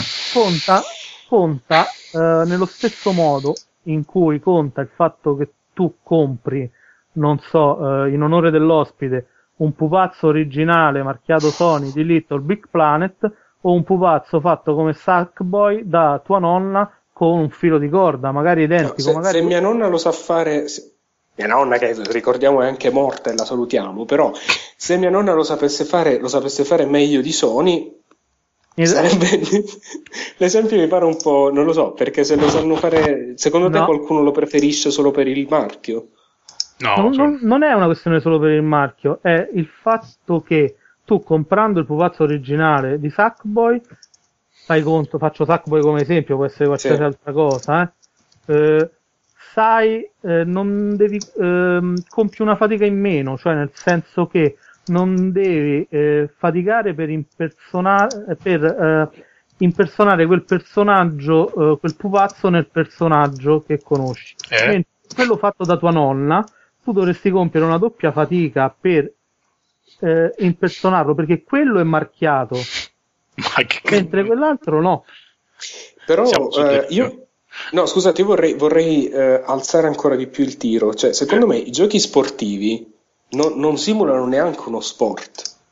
I giochi sportivi simulano la rappresentazione televisiva di uno sport. Esatto. È vero. E questa, e questa, è, una cosa, e questa è una cosa secondo me interessante perché, perché lì quello che stai simulando non è l'atto dello sport, è lo sport come spettacolo. Eh, ma questo, e questo vale soltanto per i giochi sportivi recenti, perché Sensible Soccer non, era, non simulava né lo sport eh... sportivo e non era neanche un gioco di una simulazione di sport era un gioco action. Però non, sappiamo, però non, sappiamo, se cioè, quello era un po' il limite tecnico perché l'impostazione da visuale dall'alto, cioè non si scappa, la, la, è, è, difficile perché siamo vissuti in, un, in, un'epoca dove c'è sempre stata l'immagine televisiva. Sì. Eh, però già il fatto di fare la visuale a volo d'uccello sembra una cosa banale, ma non lo è quella è, è, una cosa che viene dalle, ehm, viene dalle, riprese televisive per lo più. Ma infatti l'unico gioco di calcio che ha provato a simulare il calcio era, uh, un, era una serie italiana della Simulmondo eh, me lo esatto, okay, in cui si giocava uh, in semi-soggettiva o in terza persona con un giocatore solo in tutto il campo. Quasi Ed peggio era... di Star for Physics quel gioco. e, e, e, la cosa pallosa è che magari non prendevi mai palla, però no, giocavano gli altri. Eh, infatti, perché poi la realtà, e qua torniamo alla cosa, la realtà in, real- in, realtà è noiosa, quindi questo è un po' il problema. Sì, il, il, il, problema sì è che in realtà è un po' come le serie televisive, guardi così, tu non stai a, stai a vedere un film di fantascienza dove ci stanno persone bruttissime che scopano donne bellissime. Eh, quindi... in, ra- in, realtà la realtà è divertente se sei forte a giocare a pallone e quando stai in campo prendi palla e magari fai anche gol. Se invece eh, sei, non, è, invece, non, è, mai stato il mio caso questo. Neanche, se invece sei una pippa come me, ovviamente preferisci il videogioco dove comunque vinci. Sì. Eh, quello è un po'. Mh, mm, poi bisognerebbe vedere perché i, in realtà, secondo me, i giochi, di, eh, i giochi sportivi hanno un aspetto interessante che hanno. Um, hanno delle regole che sono di, un po' di, di seconda. Mh, mm, sono un po' delle regole alla seconda. Cioè sono, è praticamente un gioco che adotta le regole di un altro gioco e le adatta a, a, a un altro mezzo. Vedi che ritorna Platone? Vai. Eh, perché Platone volendo ce lo può infilare ovunque, questa è una cosa, questa è una cosa bella della filosofia. Ehm... E non citiamo mai Aristotele, poverino. Ciao Aristotele. che anche lui ci ascolta. Ehm, no, quindi, quindi, non lo so, a me i giochi sportivi in realtà non interessano tantissimo. Io, a me lo sport eh, non interessa più di tanto, a parte il ping pong che, che è lo sport più bello del mondo e questo lo... Ehm, lo sosterrò fino alla morte, ehm, però a parte... Cioè, Beh, a se, se, non lo è ci va molto vicino, eh? sono d'accordo. Sì, sì, sì.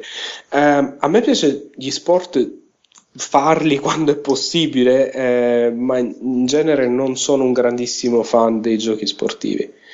Proprio perché, proprio perché non lo so, secondo me il senso di, di un gioco, di, un, di, uno sport è nella, nella fisicità, non, non lo so in un videogioco secondo me non, non si realizza poi così, così bene. È però, è però, in qualche modo interessante il fatto che siano l'ultimo baluardo del realismo, perché non c'è nessun'altra, eh, nessun altro genere eh, che, che, ha questa idolatria per, per, il realismo anche fine a se stesso. Cioè anche, non lo so, non so, non so se avete visto durante la conferenza EA eh, alle tre facevano, presentavano come un'innovazione una cosa che abbastanza carina da vedere è un nuovo sistema di animazioni per cui se un giocatore per esempio inciampa eh, perché qualcuno gli colpisce lo stinco ehm, cadrà o, o, si riprenderà in maniera realistica è un po' come quello che si è visto in, ehm, negli ultimi giochi Rockstar questo sistema di animazione dinamica molto realistico, molto interessante, però... L'impact engine. Eh sì, esatto, esatto. Um, e questa è una cosa che, non lo so, è l'ultimo baluardo del, del realismo. Um, mi chiedo a questo punto cosa succederà nel, nei prossimi cinque anni, cioè quale sarà il limite... Eh, perché siamo un po' a livello ormai in cui fra un po', non lo so, sbandierano come una novità i peli del naso dei giocatori. Insomma. C'è Gattozilla che vuole partecipare alla trasmissione, senti. Sì, Gatto si rompe il cazzo, eh, però non gli sto da spago perché sennò è cattivo. e quindi, ma, boh, non lo so, però... Mm, mm ma i giochi sportivi mi deprimono proprio è il discorso proprio. Vabbè, l'altra cosa che invece tu dai diametralmente opposta sono i giochi che sono in qualche modo surreali, no? in cui il principe è sicuramente Super Mario e un po' adesso sono andati persi nel, nei meandri di, di, di, generi specifici o se no sono proprio spariti dalla circolazione quando invece diciamo vent'anni fa erano la norma. Sì, tra l'altro Super Mario, io, cioè, eh, io lo dico sempre, ma um, invito sempre la, la, gente a riflettere su Super Mario, perché se, se tentate di vederlo con occhi nuovi, eh, Super Mario è una delle cose più strane che siano mai esistite. Cioè, c'è questo, questo idraulico um, che, che va in giro saltando sulla testa di tartarughe e mangiando gi- funghi. Sì, mangiando funghi in posti con le colline che, che, che hanno i sorrisi, gli occhi, cioè, è, è, è, una delle cose secondo me più surreali che, che poi vabbè è un, un, surrealismo che si è costruito nel corso degli anni per necessità anche tecniche, insomma sembrava meno, meno assurdo nel, nel, primo, poi man mano... Ehm... Però nasce dalla realtà, perché Mario era un personaggio reale che conosceva Miyamoto. Sì, era il magazziniere di Nintendo, credo eh, che fosse il proprietario del magazzino dove sì, stava. Però, però le, le, limitazioni tecniche che ha messo tra parentesi per me contano molto. Cioè, eh, per esempio, lo stesso personaggio di Mario, lo, lo, si diceva anche nella puntata che abbiamo dedicato ai 25 anni di Mario. Eh, sì. i, eh, per esempio, lo stesso personaggio di Mario è fatto in un certo modo per una serie di limiti sì. Cioè, per esempio, ha i baffi perché non, non c'erano abbastanza pixel per fare, bo- per fare una bocca decente. Sì. Il punto è questo, in generale, e non vale solo per i videogiochi, eh, uno dei più grandi eh, fattori che aguzzano l'ingegno è proprio la, la limitazione tecnica. Cioè il fatto c'è tutta una serie di cose che non si possono fare, sono costretti in certi limiti e, e a quel punto devi ingegnarmi, lì salta fuori la vera creatività. Io credo che sia, se vogliamo, una ragione, se vogliamo prenderla molto alla lontana, in realtà no, non ho voglia di farlo, ma io, semplicemente l'essere umano, eh, se gli si dà eh, spazio limitato per spaziare, combina poco, ha una mente sì. fatta per risolvere problemi. Sì risolvere il problema. E... Eh, forse il problema è che lo sviluppo dei videogiochi, cioè, eh, specialmente se si tratta di AAA, quindi si hanno risorse grafiche gigantesche, si può visualizzare qualunque cosa, ci sono le milionate di dollari a disposizione, è una cosa che fa male all'invenzione. Io Vabbè, ho un realtà, po' questo sospetto. Realtà, sì, in, in, linea teorica sì, poi in realtà le limitazioni continuano ad esserci sempre perché Um, pensate ad esempio, e questa è una cosa secondo me va molto a favore dei, dei videogiochi moderni, pensate a quanto ormai è difficile incappare in un muro invisibile. Questa è una cosa che non c'è più, non c'è più tanto. E io mi ricordo fino a. E tu non hai, giocato, eh beh, non hai giocato a Gioventù Ribelle allora. no, eh, là mi sono perso nei tunnel di cioccolato, però. Um, o, o, bronzo, non ho ben capito. Comunque no, Il, i muri invisibili non ci sono più e non perché eh, sia sparita la limitazione tecnica, ma perché ehm, si è preso atto della limitazione tecnica e ormai ehm, ci si fa più ci si fa caso a queste, cioè i, gli sviluppatori ci tengono a, a, mascherare le cose, quindi le limitazioni tecniche ci sono ancora, perché ancora non puoi fare un, un gioco con eh, limiti infiniti, non, non, lo potrai mai fare, ci sarà sempre quella limitazione, dovrai sempre trovare un modo creativo di eh, fare un muro senza eh, mettere appunto un muro verticale. Cioè non, Um, e, e, queste cose ci sono in continuazione, poi in realtà secondo me si matura anche, il mezzo è maturato nel corso degli anni e um, molte soluzioni vengono trovate una volta e poi vengono applicate nel corso del tempo. Eh, e quindi queste limitazioni, cioè, ci, vengono trovate delle soluzioni alle limitazioni tecniche. Ma non so, perché se si parla dello sviluppo dicono sempre, eh, l'esempio classico è Molino cioè, mente... oh no. Vabbè, è il più grande cazzaro. Esatto, che ha mai no, no, ma infatti... È come se prendi come esempio di un politico Berlusconi, dai. Non... Allora, sto... se, se, mi fate spiegare magari la funzione dell'esempio. Eh. Ah, Molino che promette mari e monti, promette, non so, le conseguenze a seconda che vi stacchiate o meno un pelo dal sedere e poi fa dei giochi, vabbè, fa il primo Fable che era un hack and slash molto divertente e non andava più in là. Il punto è questo, eh, sono in grado oggi di progettare mettere su carta delle cose magnifiche che poi i limiti sostanzialmente di budget li fanno eh, via via sfrondare. Cioè, quelle che ci sono adesso eh, sono mutilazioni di idee eh, con eh, dalle limitazioni molto blande. Poi una serie di limiti economici fa sì che vengano sfrondate.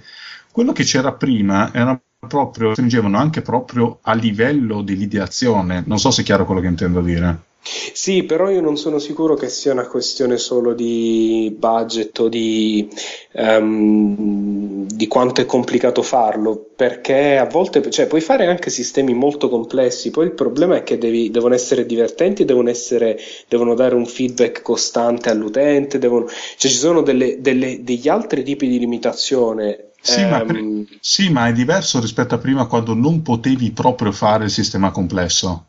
Secondo me, Ma insomma, in realtà, in realtà, c'erano sistemi complessi. Cioè, se, me, se... Sai anche eh. qual è il problema, Vittorio? È che mm, il problema è che è cambiato anche il pubblico. Nel senso che eh, molti dei giochi che venivano fatti prima erano per un pubblico ultra, eh, ultra interessato, ultra appassionato, che non solo conosceva i videogiochi, ma conosceva anche quello che c'era dietro ai videogiochi. Ma cioè, io... io... non lo so, io non lo so se, se, se mio... in realtà forse ora, eh, secondo me ora la gente ne sa di più dello sviluppo di videogiochi, almeno posso parlare personalmente, però il problema è anche che, diciamoci la verità, in passato sorbi- ci sorbivamo delle cose che oggi non accetteremmo mai, mai Ma e poi perché, mai. Perché il discorso, eh, io dicevo che in passato se, se, ne sapeva di più, perché in passato spesso, eh, all'inizio soprattutto, il videogiocatore era anche lo sviluppatore. Cioè, eh, eh, poi piano piano si è distanziata dalla cosa, però si accettavano determinati problemi che adesso sarebbero inaccettabili, perché non era solo una questione di mi diverto o no, ma è anche una questione di vediamo quello che ha fatto o no e discutiamo di quello che ha fatto. Poi con no, la... Scusami, quando, ma tu, cioè, ma di, di, quando stai parlando? Perché io mi ricordo, insomma, negli ah, anni, intanto... primi anni 90 non, non no, no, io ti parlo degli anni 80 e mi dispiace fare razzista, ma ti parlo del, del mercato dei computer, non di quello delle console. Perché su console... No, ma io, sono, io, so, io nasco su computer. cioè, io ricordo su Commodore 64 compravo riviste dove ti dicevano 10 giochi, erano 10 listati che tu dovevi scrivere. Eh vabbè, pure io lo facevo, però non è che capivo un cazzo di quello che stavo scrivendo. Eh. vabbè, questo è un altro problema. Ho otto anni, non è che stavo lì a capire. Copiavo però... e speravo che fosse decente, e non lo era. Sì, però all'epoca non ti rendevi conto che non era decente, anzi eri pure soddisfatto se alla fine premevi run su Commodore 64. Eh, ma infatti per que- questo sto dicendo che comunque eh, il lato positivo di avere, cioè c'era il lato positivo dell'ambizione, perché c'era la possibilità di fare progetti ambiziosi in cui magari c'erano queste simulazioni che non, poi non erano divertenti magari, però c'era questa simulazione di, um, di sistemi particolarmente interessanti. Um, però il lato negativo è appunto che il, il focus non era sul eh, ok, ma alla fine questa cosa è necessaria, cioè è divertente oppure è una cosa realistica messa lì tanto per. Ma noi ce ne rendiamo conto adesso perché conosciamo il dopo. Eh, lo so, ma infatti io sono un anti-nostalgico assolutamente. Io non, non, credo che i videogiochi prima fossero meglio, erano magari più eh, interessanti dal punto di vista teorico, però non, eh, non, non, credo proprio che si stava meglio quando si stava peggio, proprio per nulla. Vive del momento. Vive. E dopo questa massima possiamo chiudere la puntata. Sì. No, do- dobbiamo leggere una letterina di un nostro amato lettore che praticamente ha maltrattato me e Matteo. Anzi, me proprio non mi ha proprio calcolato. Allora, grandissima redazione, avrei due domande quella per Monopoli la leggiamo, ma poi risponderà quando può. Per il sommo Monopoli, molto in breve, può illuminarmi, che non so se è in breve Monopoli se è in breve la domanda, può illuminarmi sulla posizione relativamente al chip tunes? Vabbè. L'ultimo Monopoli episodio sulla musica farà. è stato davvero bellissimo. Va bene, ok, ne prendiamo atto. A voi del Volgo, a parte Anelli che ormai è più ricco di Juvara e Bill Gates, cioè il Volgo... Proprio... Ah, questi sono i due parametri, i punti di riferimento. Il volgo saremo io e Vittorio sostanzialmente. Ma... Ed escluso il sommo Monopoli, quindi siete voi due, che è purtroppo impegnato ad essere il migliore. Chiedo se avete mai giocato un gioco così brutto che è quasi bello. A me è successo con Deadly Premonition. Nonostante la grafica PS2 è brutta, nonostante i controlli orribili, ha un fascino ninciano che è pazzesco. Complimenti a tutti, Jotaro G. No, non era manco tanto lunga. A proposito, no, comunque... però, torniamo al solito discorso. Ringraziamo le persone del, del negozio perché eh, fatto, ho fatto l'analisi del, tri, del, primo trimestre e è andata una cifra bene. Grazie a tutti. Continuate a comprare la roba. Esatto, comprate anche quello che non vi serve, vendete le esatto. vostre madri per piacere nostro. No, Simone, ma tu hai giocato un gioco così brutto che è quasi bello? Un sacco. Ma io Sei un presciofilo, eh? Vabbè, lui lo fa apposta. Cioè, io tra i miei grandi amori, per esempio, c'è You Are Empty, che è un gioco mostruoso, però io lo amo appassionatamente. Cioè, che so, il gioco della vecchia, The Graveyard, io lo adoro, insomma. il gioco della vecchia. il gioco della vecchia. il gioco della vecchia di merda. cioè che tutti lo odiano, a parte che è l'unico articolo con 100 commenti su Arsolutica, però eh, lo adoro, cioè non, a me sinceramente non trovo niente da affascinante nel perfetto. Cioè non... me giochi perfetti, ecco, ultimamente ho giocato a Crisis 2 e, eh, secondo me è proprio niente, cioè è perfettino, è graficamente perfettino, racconta la sua storiella in modo perfettino, però finisce così, non, non, non mi ha creato grandi emozioni, non mi ha dato né emozioni, non mi ha stimolato in nessun senso, mentre spesso nei giochi che vengono considerati brutti, come che ne so, ultimamente Cargo, The Quest for Gravity, eh, in realtà poi se uno andasse sotto quella patina che vi fa considerare giochi brutti, cioè le solite categorie dei videogiochi, grafica, sonoro, giocabilità e longevità, eh, ma- magari troverebbe titoli molto più interessanti rispetto, con idee più interessanti rispetto a quelle che hanno i giochi mainstream, tutto qui. Io, Infatti... io, io, sono un, io sono un grande sostenitore dei giochi da 6 cioè, secondo me, ognuno di noi dovrebbe trovare. Io non sono uno di quelli che dice: Ah, che figata il gioco bruttissimo, ah ah ah. Come quelli che guardano noi film tipo, non lo so, i, i filmacci de merda terribili degli anni 70. E, e, c'è questa specie di snobismo del trovare le cose fighe perché sono così brutte, ingenue, stupide, che, che è fighissimo. Io sta cosa non l'ho mai, non l'ho mai sopportata. Però. Eh, perché se... dipende, dipende da dove scendi nell'abisso del brutto perché tanto no, brutto, visto sì, in quel modo è mediocre. Sì, vabbè, i ninja nazisti, ah ah ah, gli zombie lupi no, no. Appunto, appunto, quelli, quelli lì non vanno bene, tu devi vedere cose come lo Star Wars turco. Però, e, ti assicuro, eh, e, ti assicuro, e, ti assicuro, che è un'altra cosa, è proprio su un altro piano. È questa la cosa che non sopporto. Però, però secondo me, ognuno di noi dovrebbe trovare più o meno, eh, cioè dovrebbe un po' liberarsi dalla logica, de, logica del 9.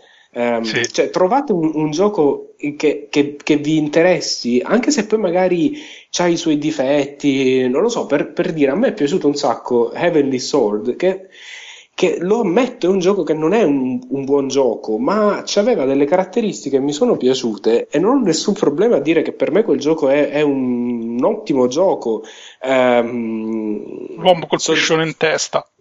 Eh, esatto, soggettivamente, secondo me è un gioco molto interessante. Io preferisco cento volte un gioco del genere che, eh, che, che, che ha i suoi problemi, però mi colpisce, mi piace rispetto a, ehm, a, a, non lo so, mi è capitato di lasciare, non lo so, Mass Effect 2, ma ha rotto il cazzo a me Mass Effect 2. Eh, bravo. Penso a tutto il mondo, tranne quelli che hanno trollato quando ho fatto uscire la recensione io, due giorni dopo ci hanno smesso di giocare a tutti, quindi... Vabbè, l'Anelli si fa ancora tronfe di questa cosa. No, comunque rispondo anche alla domanda. Un gioco talmente brutto che è quasi bello. Di vista puramente mh, trescioso, uno che mi viene in mente è un'avventura grafica che è Secret Files The Secret of Tunguska. Mm. Allora, che era stato celebratissimo, dicevano che era una figata d'avventura, era bellissima il ritorno delle avventure grafiche, c'è sempre questa cosa del ritorno delle avventure grafiche. Sono vent'anni che ritorno. Esatto, esatto. Eh, ci, avevo giocato, era quasi, credo sia quasi il minimo storico del game design delle avventure grafiche.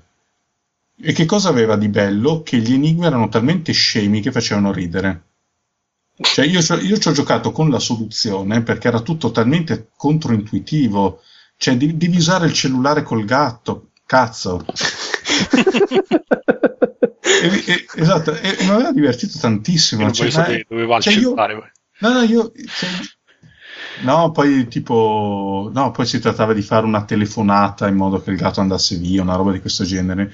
Io dicevo, ma io voglio guardare in faccia il cerebro leso che ha messo insieme questi enigmi. Ma io gli stringo la mano, ma io lo idolatro, io gli sacrifico, gli sacrifico pecore sull'altare. Cioè, ok, questo è uno.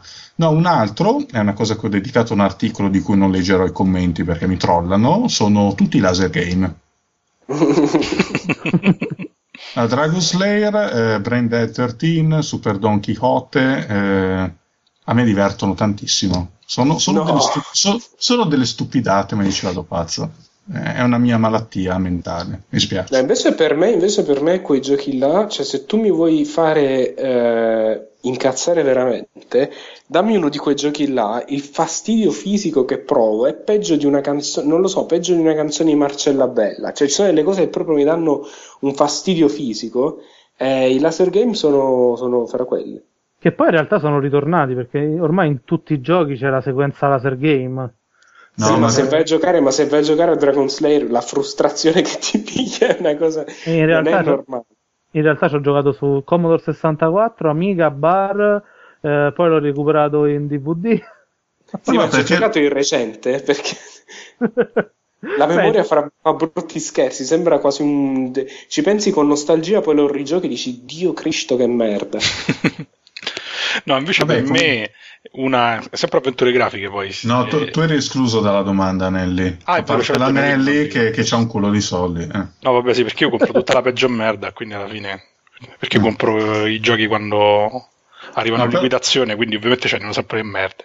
No, però sono curioso io, quindi rispondi lo stesso. Allora, una vecchia che in realtà l'ho comprata poco tempo fa perché ho avuto la bella idea. Se l'estate scorsa ho detto, ah, mi, mi gioco tutte le avventure di Ex Murphy.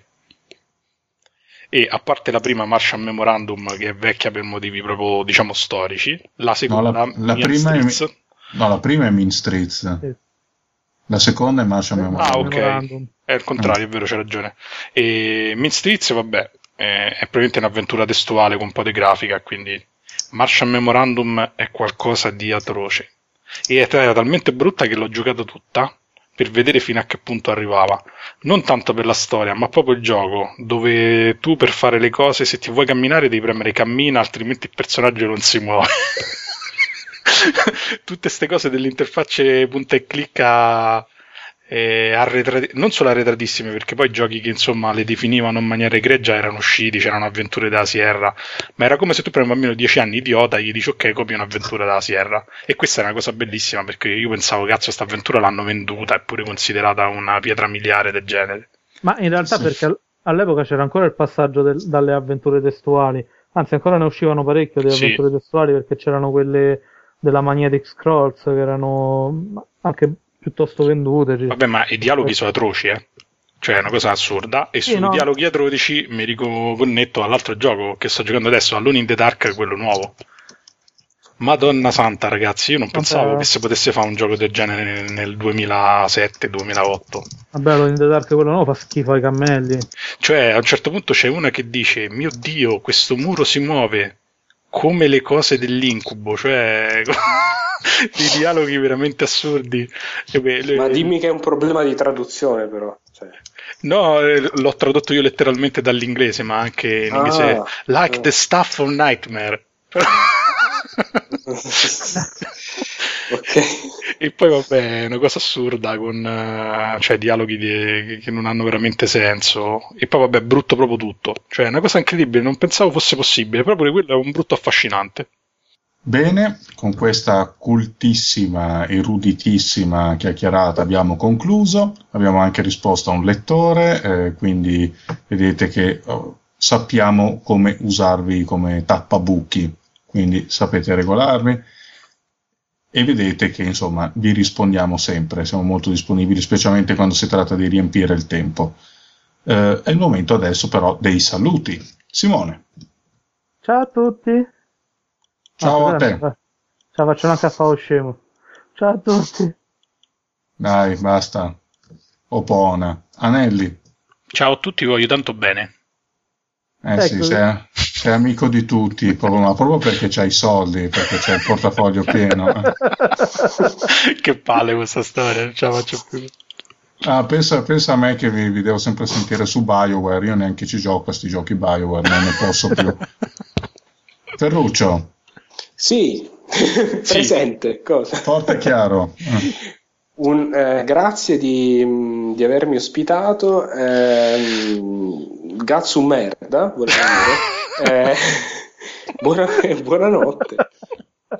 Buonanotte a te, noi salutiamo Gazzu Vito Juvara e ci scusiamo con Ferruccio perché qui è circolato molto meno alcol rispetto alle sue abitudini. Io ormai non bevo più, non bevo più.